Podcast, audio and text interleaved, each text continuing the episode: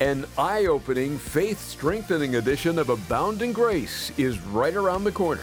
This is amazing grace.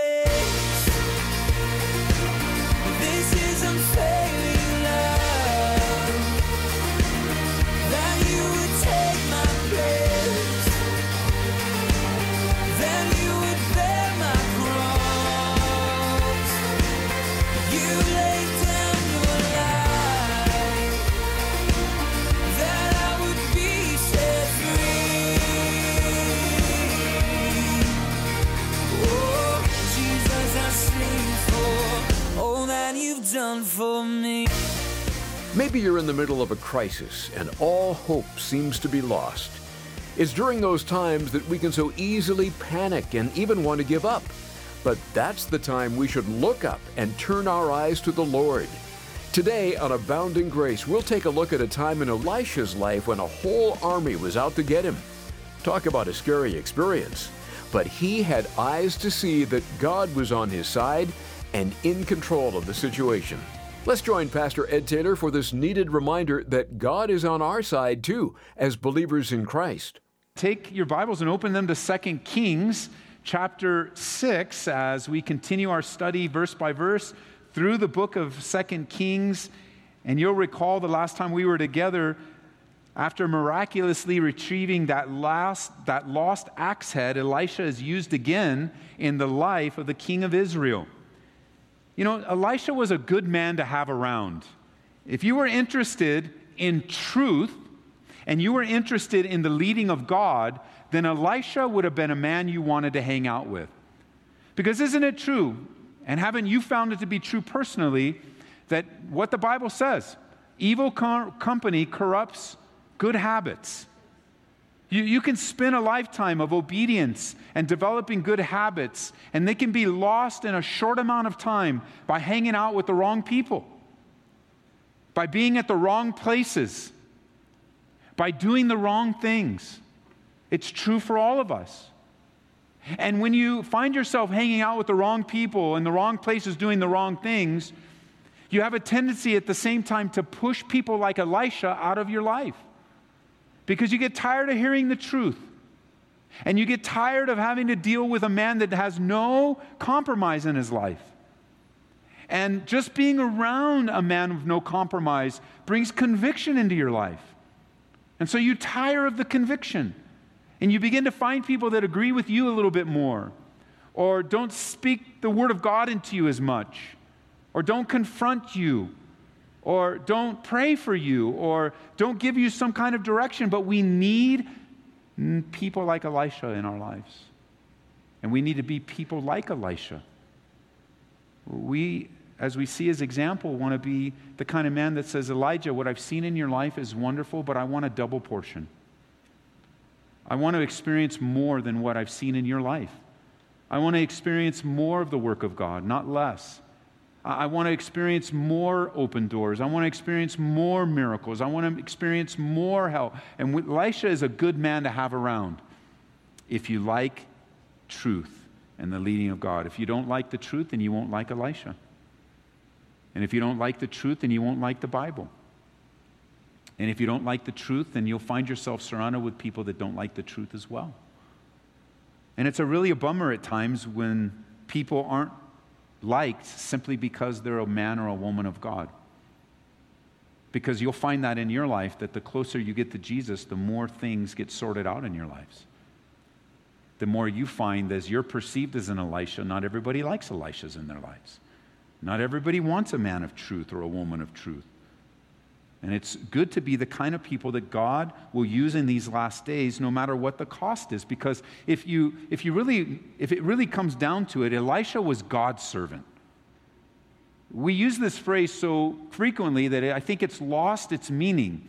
And I want to remind us, even though we'll use it many times, probably many times in our study today, he was a man of God.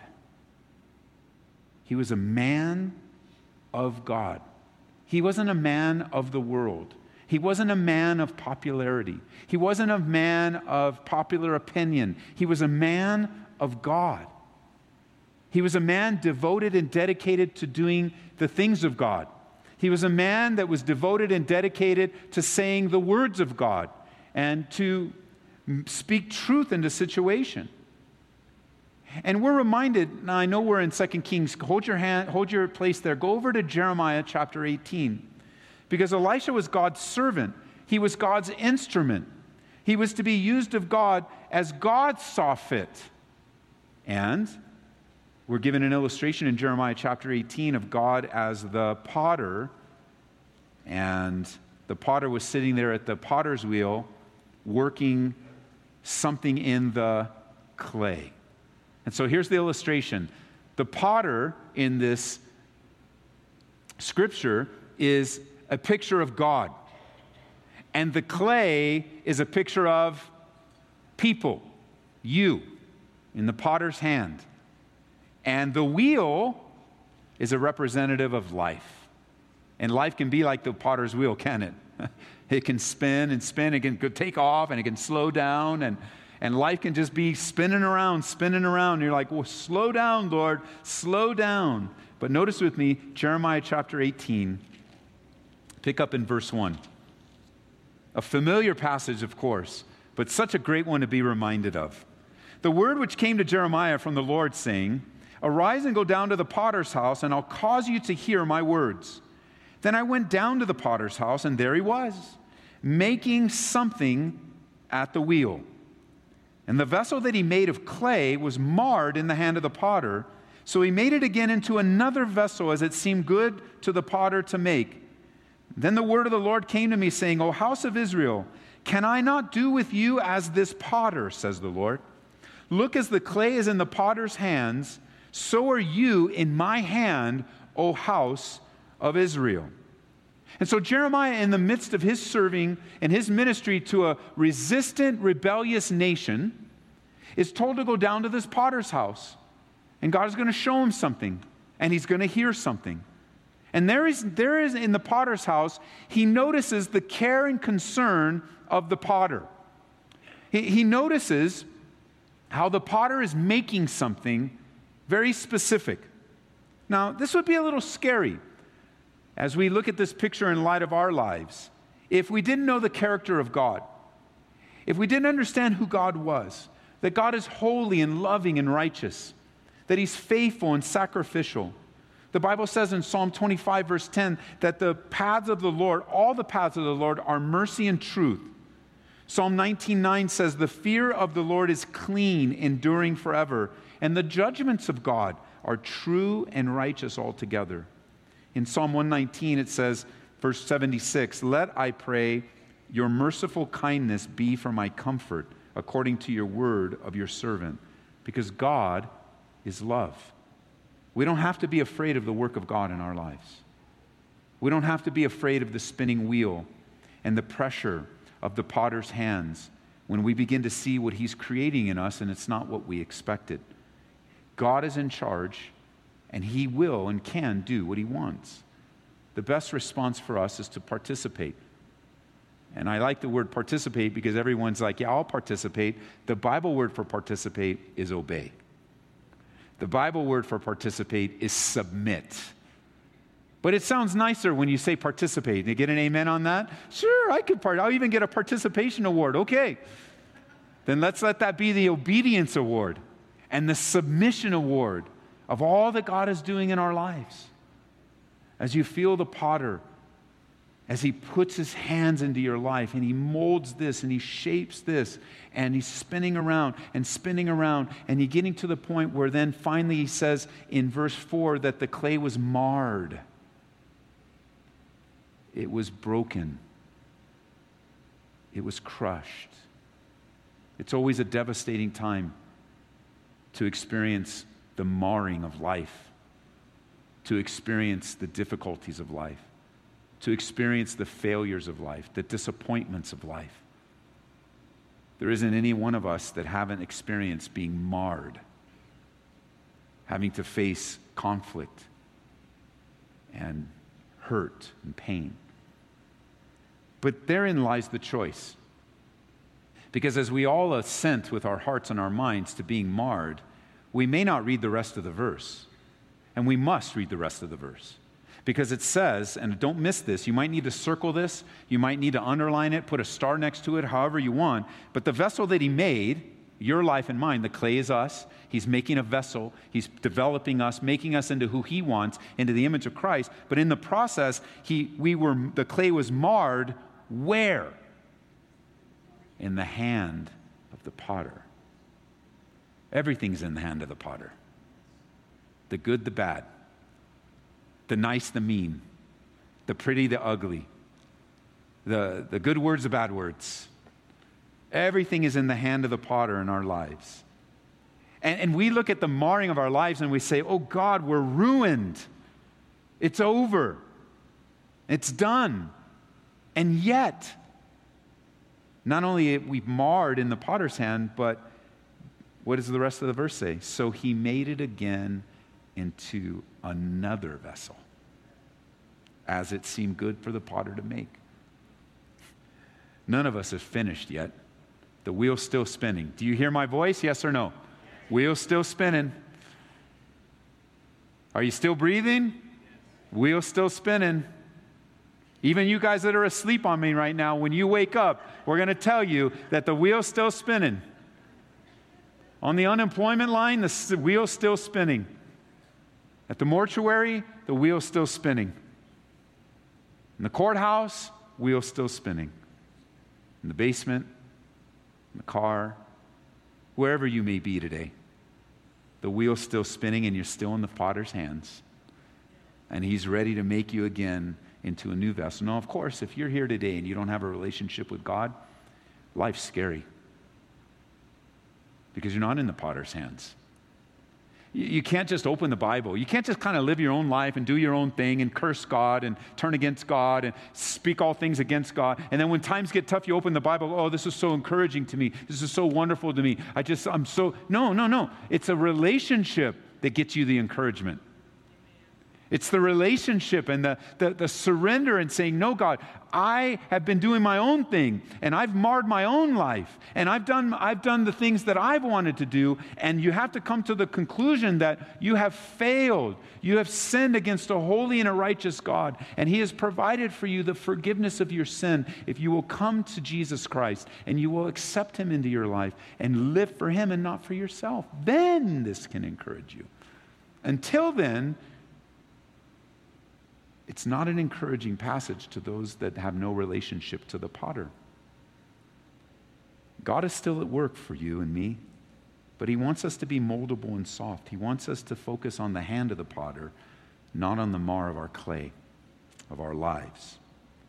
Because if a person has a response to the marring in their life with a stubborn and a hard heart, and they resist God's touch, then God has a right that He will exercise to deal with that stiff clay, to do what it takes to soften, soften it up and remove the stubbornness. And so don't resist Him. The Bible says in Micah chapter 6, verse 8, He has shown you, O man, what is good, and what does the Lord require of you but to do justly, to love mercy, and to walk humbly with your God. Come back to 2 Kings now because Elisha is the man that God is fashioning. Just like you're the man that God is fashioning. You're the woman that God is fashioning. You're the boy that God is fashioning. You're the girl. You're the husband. You're the wife. You're the single. You're the divorcee. You're the widower. You are the one that God is fashioning. You are in, and I am in the potter's hand, on the potter's wheel, so that what he does with us is what pleases him. And let me tell you something the closer you are in your relationship with God, the more you learn that what pleases God pleases you. Because you may respond to say, wait a minute, why is my only my life meant to please God?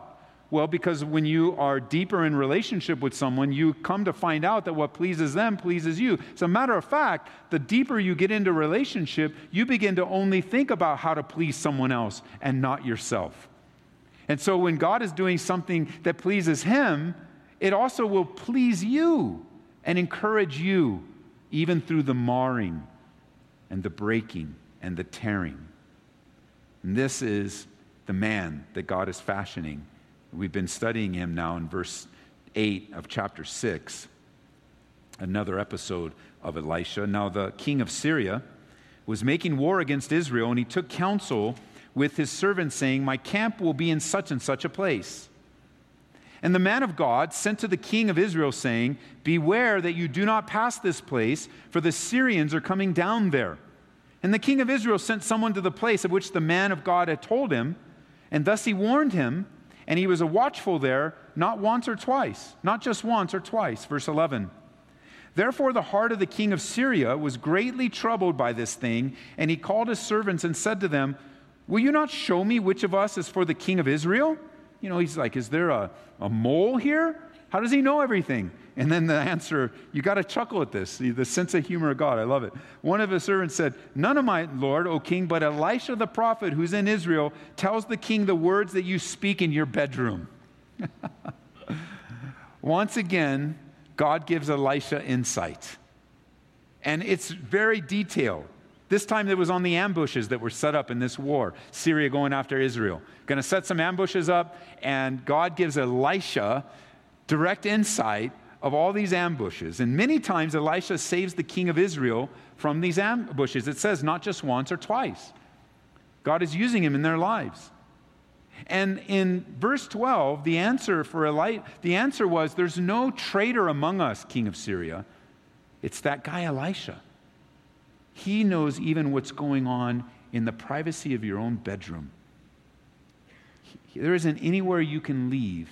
You, can, you can't get anywhere away from Elisha and really the God of Elisha because he knows everything. You can't hide anything from him. And it was the intimacy that he had with God. He was surprised and shocked that God didn't reveal things to him. Remember, we looked at this before. I, am always amazed and shocked when God does reveal things to me, when He does give me insight. You know, we, recently a situation happened in my life as a pastor, as a leader, and I was shocked by it. I didn't know about it. And you know, when you get like that, you don't you feel? Don't, isn't the next feeling, man? I should have known about that. Why didn't I know about that? Why did it come as such a great surprise? Well, that's Ed not Elisha. Because Elisha knew stuff that was going on in the privacy. He knew things. He didn't respond to things. God showed him things. And it just encourages me because I want God to show me things. I don't want to be so shocked. And, and I wasn't shocked because of sin in my life or anything. I wasn't walking. It's just God chose not to reveal it to me. It was part of his plan of fashioning and molding me that I would be shocked by this. It would surprise me. And I would have to go to the Lord with that shock and surprise and ask him, well, now what are you doing? Why did you allow it this way? You know I want to know, Lord. You know I want to be a good leader. You know I want to get a heads up. You know. And the Lord's going, Well, I've got a lot more for you to know, son. And I submit to him. Notice verse 13. So he said, Go and see where he is, that I may send and get him. And it was told him, saying, Surely he's in Dothan.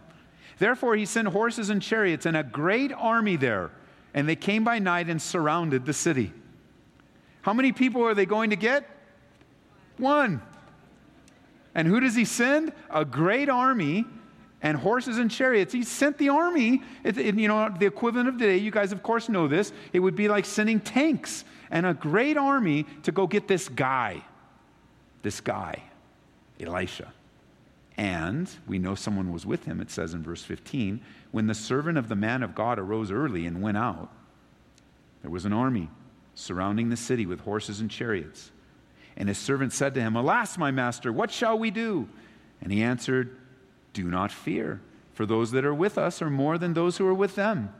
And Elisha prayed and said, Lord, I pray, open his eyes that he may see. And then the Lord opened the eyes of the young man, and he saw. And behold, the mountain was full of horses and chariots of fire all around Elisha. So impactful was Elisha's ministry that an army was sent to get him. And that's a pretty scary thing to face. If uh, an army was sent to go get you, it's just like, oh, I'm, take me. And that would be a scary thing to experience. And Elisha's servant is with him, and he sees the army coming for them. And I see his, his answer in verse 15 is he panicked. Now, let me just ask you don't you think you would panic? Yes or no? I hope you'd say yes. And none of you, oh no, I'll take on the army. No, no, come on now. Like you're just, you're with the man of, of God. You're seeing all kinds of crazy miracles. It's kind of fun. And now an army's coming after you. And he looks out at them. And what does he see? He sees the army. That's what he sees. With his physical eyes, he sees the army. If you and I were with Elisha and we looked out, you know what we would see? An army.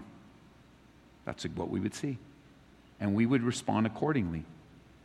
I don't know to what degree we'd be afraid or panicking, but we respond accordingly. And that's what the word alas, it's, it's, a, it's a strong word. We're in trouble.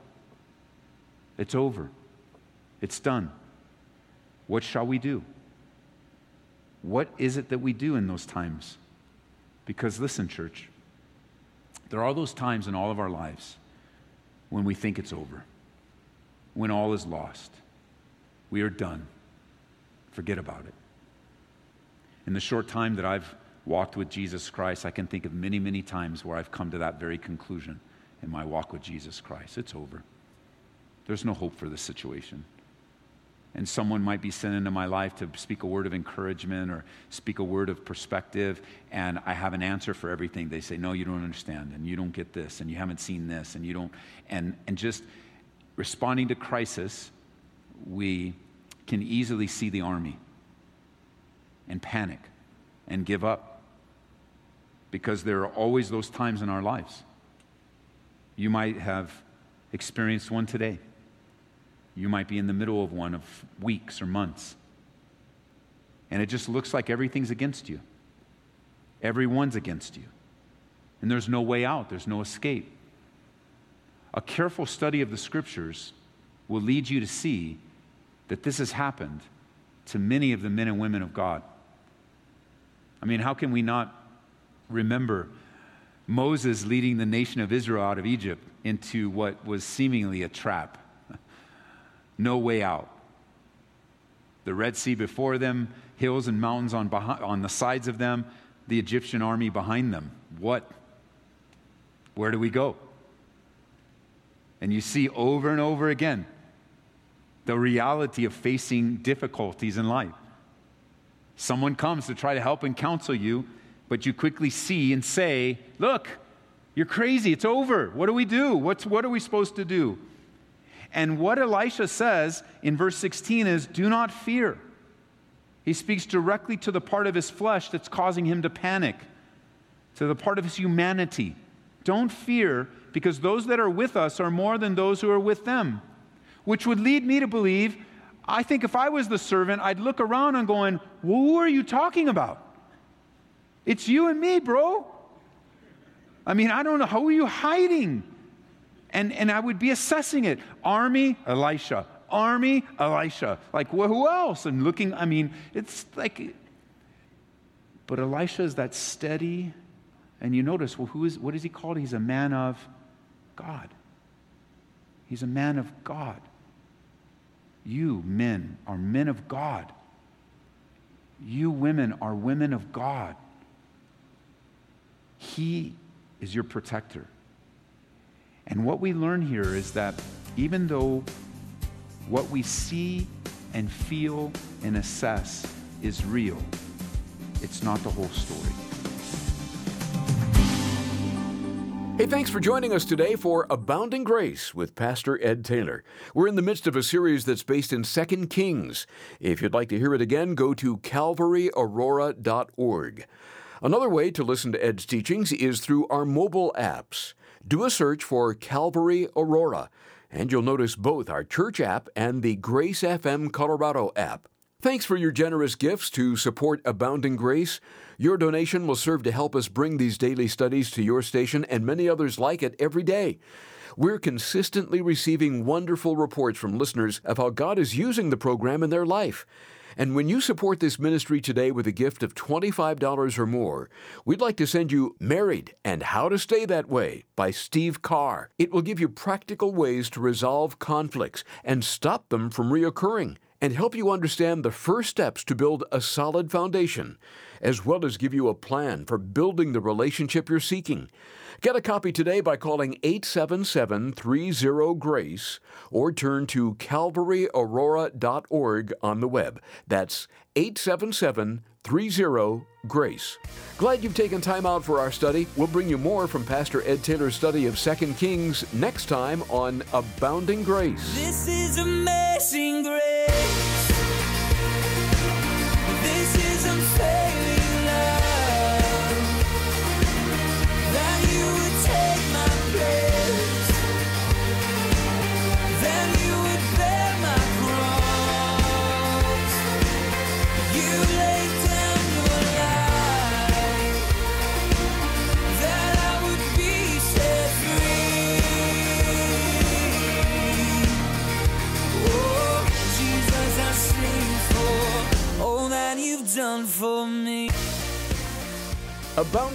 With Pastor Ed Taylor is brought to you by Calvary Church, Colorado.